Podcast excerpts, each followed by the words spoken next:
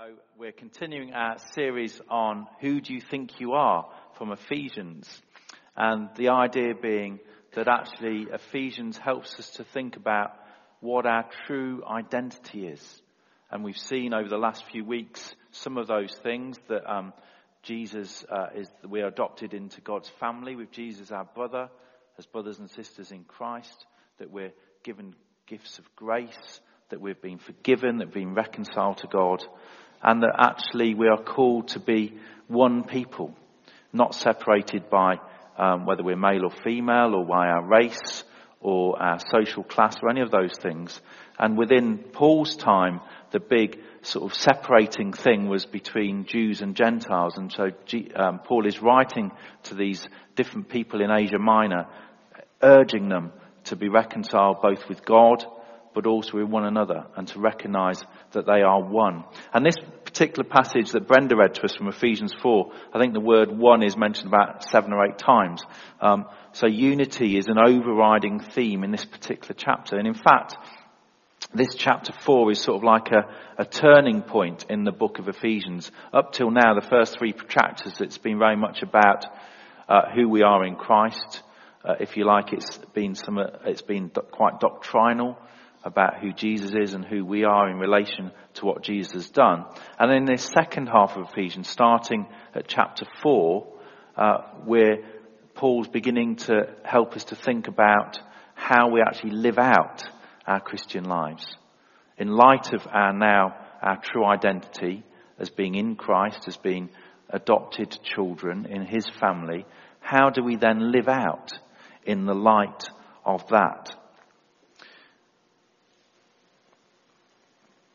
So we see in verse 1 that Paul sums up what our response should be, how we should live out our identity. He says, I urge you to live a life worthy of the calling you have received.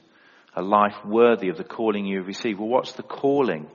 Well, first of all, we see that our calling in verse 2 is to be completely humble and gentle, to be patient, bearing with one another in love. So that's part of our calling. If you remember, Ephesians has been called the gospel of the church. And it's really Paul setting out his manifesto for the church. How should this new family of Jesus, this new society, this new community, what should it be like? What should be the characteristics of this new family? What should be the characteristics of us as individuals, but also for us as a body, as a church? And so we're told here to be humble, and gentle, to be patient, bearing with one another in love. And particularly as we approach this time of change and transition, um, this is really good advice, isn't it? To bear with one another in love, um, to be patient with one another, not to not to grumble, uh, especially uh, for to those who are in leadership, because they're going to be carrying uh, some slight extra weight during this period of transition, transition. So I'd really urge you to be patient, to be gentle, to bear with one another in love. And then we come to the pivotal theme of this passage, which is unity, oneness. Uh, we see in verse uh, 3 and 3 to 6, there is one body and one spirit, just as you were called to hope when you were called, one Lord, one faith, one baptism, one God and Father of all, who is over all and through all and in all. And we're called, aren't we, to keep the unity of the Spirit through the bond of peace. This literally means to guard the unity. It's very precious. The unity that we have here, and we do have real unity at St. Stephen's. It's a real joy to see that actually. The unity between our different congregations, between different types of people. And actually, that's something really precious, and we need to guard that. We need to guard against little um, grumbles or differences sort of coming between us. That's not to say we don't, we sweep them under the carpet. We shouldn't do that. We need to acknowledge them and talk about them. But we do that in a healthy way, knowing that our ultimate purpose is to be one. And actually, we do this not just for ourselves, but we do this for the world that we serve, don't we? Because actually our, our unity, our oneness, our love for one another is what actually others see. Those who don't yet know the Lord, those who maybe are cynical about the church, maybe those who've been hurt about the church. When they hurt by the church, when they see the love that we have for one another, it can go a long way to bringing healing and restoration for those people who have, have, have uh, gone away from God uh, or haven't yet known Him. So unity is really important. And then a bit later on in this passage, and I'm going to focus a little bit more on this, is that we are given these gifts of grace. Jesus, the risen and ascended Jesus, has given us these gifts of grace. We see in verse 11, it was He, that's Jesus, who gave some to be apostles, some to be prophets, some to be evangelists, and some to be pastors and teachers. And so these are five gifts of grace or ministries that, um, that Jesus gives to His church. And we see that each member, each of us has a distinctive contribution to make. And that the whole body can only function effectively if each of us plays our part. And again, I think St. Stephen's is a great example of many people playing their part, doing the things that God has called them to do. And we see that um, in verse 12, we're told why these gifts are given to prepare God's people for works of service so the body of Christ may be built up. So each of us has a particular work of service to do. And the purpose is so that we, as the body of Christ, might be built up. Other translations say to equip God's people. Um, and so that's what we're called to do is to um, receive these gifts from Jesus and that we might be equipped by them um, to serve the church and to serve one another. And then we're also seeing, see, of course, that this is so that the body of Christ might be built up. So there's, in summary, our goals as a church and as individuals. If we could have the next slide and the next one. These, these things are, if you like, signs of growth or signs of maturity as we seek to grow deeper in our relationship with God, with one another, and with those who are not yet part of this church, those who are part of this community that we serve. We're called to build up the body of Christ. We're called to strive for unity, to guard unity. And then we're also told that we should increase in our knowledge of Jesus to become mature. We see this later on in the passage. We'll look at that in a moment. And then also to attain the whole measure of the fullness of God. These things are evidence of growth. They're what we should be aspiring to as a church here at St. Stephen's. So we see here that um, we are each given a role in the church, that we're given these different gifts, and um, there are particular things we need to know about these gifts. If we could have the next slide. So these five gifts of grace, these different areas of ministry are given to the church, and they're given for everyone, for each person. So it's not like they're optional extras. And if you like, these these particular ministries that Jesus is talking about, if you like, are sort of umbrella ministries there are certain other gifts that might fall within these uh, particular areas of ministry. So, for instance, if you uh, have, have a ministry of teaching, you might also within that use gifts of faith or gifts of knowledge or other of the spiritual gifts that G, uh, Paul talks about in Corinthians and Romans and uh, in Peter as well. So these are, if you like, sort of umbrella ministries. And I think all of us, depending on our personality and our gifting and our character, uh, we broadly fall into one or two of these different areas of ministry, and I'll talk about that a little bit more in a moment.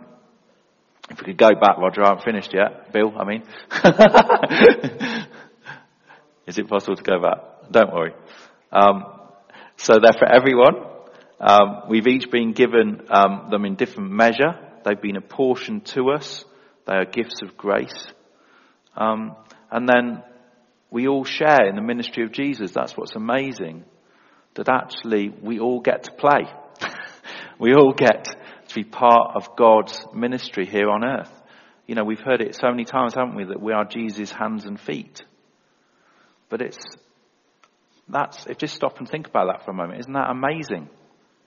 That God isn't sort of sitting on some cloud somewhere directing human sort of think situations from above I mean, he does do that to an extent. He's a sovereign God, but actually he uses us to carry out his purposes in this world. He uses us to be his hands and feet. He uses us to be part of this message of recreation, this message of reconciliation that we thought about a few weeks ago. His purpose is to um, bring the world. God so loved the whole world that he sent his only son to bring the whole world back into uh, relationship with God, to its true place. And it starts with us recognizing our true identity in Christ and then seeking to live out that true identity in the way that we live. And then each of us have a different emphasis. As I say, each of us might find when I read, I'm going to go through each of these areas of ministry and give a little description of each of them. And it might be that you recognize something of yourself in them. And take notice of that if you do. It's a bit like these areas of ministry are, are um, God combining our natural gifts with his supernatural gifts. It's almost like he turbocharges uh, those particular areas of our life um, that we are gifted in and experienced in, and he uses them for his glory and for building up the church. So shall we have a look at them? Okay, you can, you can carry on now, Bill. so first of all, we have the apostles. Now, obviously there are, the apostles are one particular group of people that we read about in the New Testament, but there are also people, apostles with a small a, that operate today. So they were apostles with a big A, though they cannot be repeated, um, but there are apostles who function in the church today. And they tend to be quite entrepreneurial. They tend to be quite adventurous and risk taking. Um, they're the people who um, basically often end up planting churches and then maybe they, they move on and plant something else because they get a bit bored because they haven't got the gifts to actually sustain the ministry. So when um, Paul talks about, you know, um, Paul planted, planted, Apollos watered, and God made it grow. You know, Paul was good at planting stuff, but he kept going and planting lots of new stuff. And he relied on other people to sustain and grow the churches that he had planted. So there are people like that still who are more apostolic in their ministry. And it might be that you, you know, within a work situation might be quite entrepreneurial and might be quite, um, or within your family or whatever. And that's a God-given thing as well. But the question is, is this bringing glory to God? Is it building the kingdom the way that you're using these apostolic gifts? And then, um, and then in another sense, of course, we are all apostles because we are all sent. Apostle simply means one who is sent. So we're all sent, aren't we, in, into the world to be witnesses to God, to Jesus and what he has done for us. Um, and then secondly, we have prophets. And this is someone who speaks and hears on God God's behalf, moved by the Holy Spirit to speak, to foretell and foretell, having power to instruct, to comfort, encourage, rebuke, convict, and stimulate their hearers. Um, so it's not just about about predicting the future. That's the sort of common way in which we think of prophecy. Prophecy is much more speaking God's heart and God's word into a situation. And to be honest, prophets can sometimes make us quite uncomfortable because they're the ones who say, I know everyone thinks this, but I think it might be this. They're the ones who sometimes are the grit in the oyster and they actually, and they tend to be people who can be quite, um, they like being on their own. They like spending long periods of prayer, time in prayer. Um, and they can sometimes feel, come across as a bit maverick, even a bit weird, dare I say. Think of someone like John the Baptist. He would have been quite a strange bloke. Um, but we need people like that. So I'm not going to say if you're weird, you're a prophet, because um, there might be there might be other reasons that you're weird. Um, but um, but again, think about whether this is something that resonates with you. And then the evangelist. Well, this is someone who brings good news. Um, often it's misunderstood. You know, we often, you know, we celebrated the life of Billy Graham last week. And he was a particular type of evangelist with a particular type of gift. He spoke in front of hundreds and thousands of people. I think they estimated it was several billion or million people he spoke to over his lifetime. But actually, evangelists generally are not though. That's a very unique sort of ministry, isn't it? Possibly never to be repeated. Who knows? Um, but actually, there are people who just find it much easier to be with people outside of the church. They actually much prefer hanging out with non-Christians than with Christians. They get a bit fed up with Christians, actually. Um, and actually, that's that's not always a bad thing because we need people who are comfortable in the world, who are comfortable in the culture, and who can speak something of God's truth uh, to that culture. They naturally relate to people who are not yet Christians and find themselves having conversations all the time, um, whether it be at the bus stop or wherever it might be. Um, and sometimes these people, we need to release them not to be doing so much church stuff because they need to be out there um, relating to people who are not yet Christians. And then we have the pastor, one who shepherds God's people, those who are called to care and watch over others, uh, encouraging, helping, equipping, uh, uh, and challenging, of course, if necessary. And these are people who tend to find it easier to spend time with Christians um, and are called to the church. And I would definitely identify myself in this camp that I actually love the church. Uh, I love each of you. I love being the, the vicar here, and it's going to be a big wrench not to be.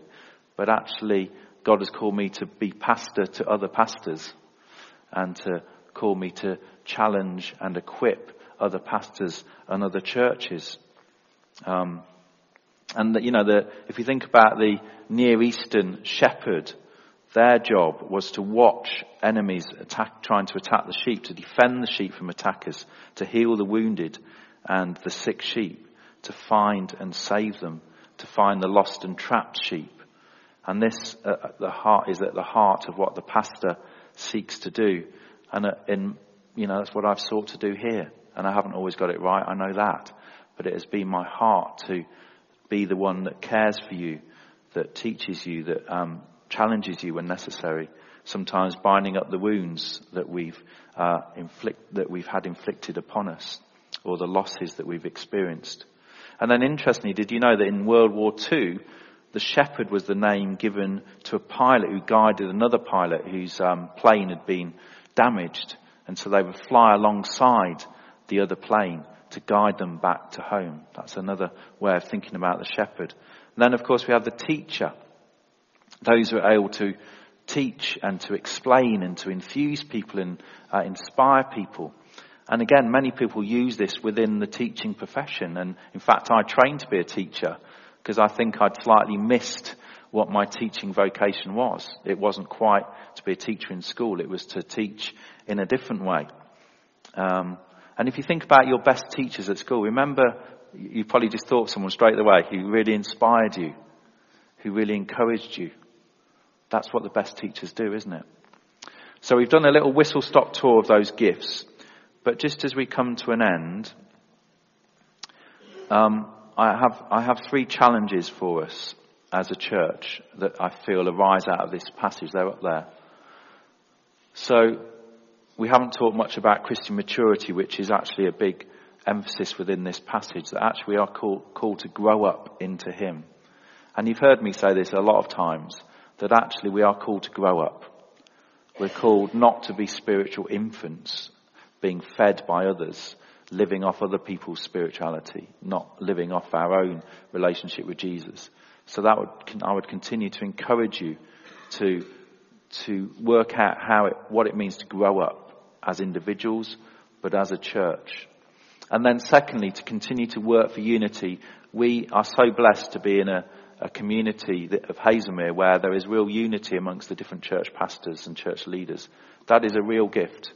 And as I said, there is also unity within this church amongst the congregations. And that's, again, something to be celebrated and something to guard, something to work towards. And then thirdly, to continue to seek to discern the gifts that God has given you. One of the things that has given me such joy in being your vicar is seeing many of you grow into different ministries to exercise your gifts in all sorts of different ways. Some of those are very behind the scenes and some of those are up front or um, in obvious ways within the church.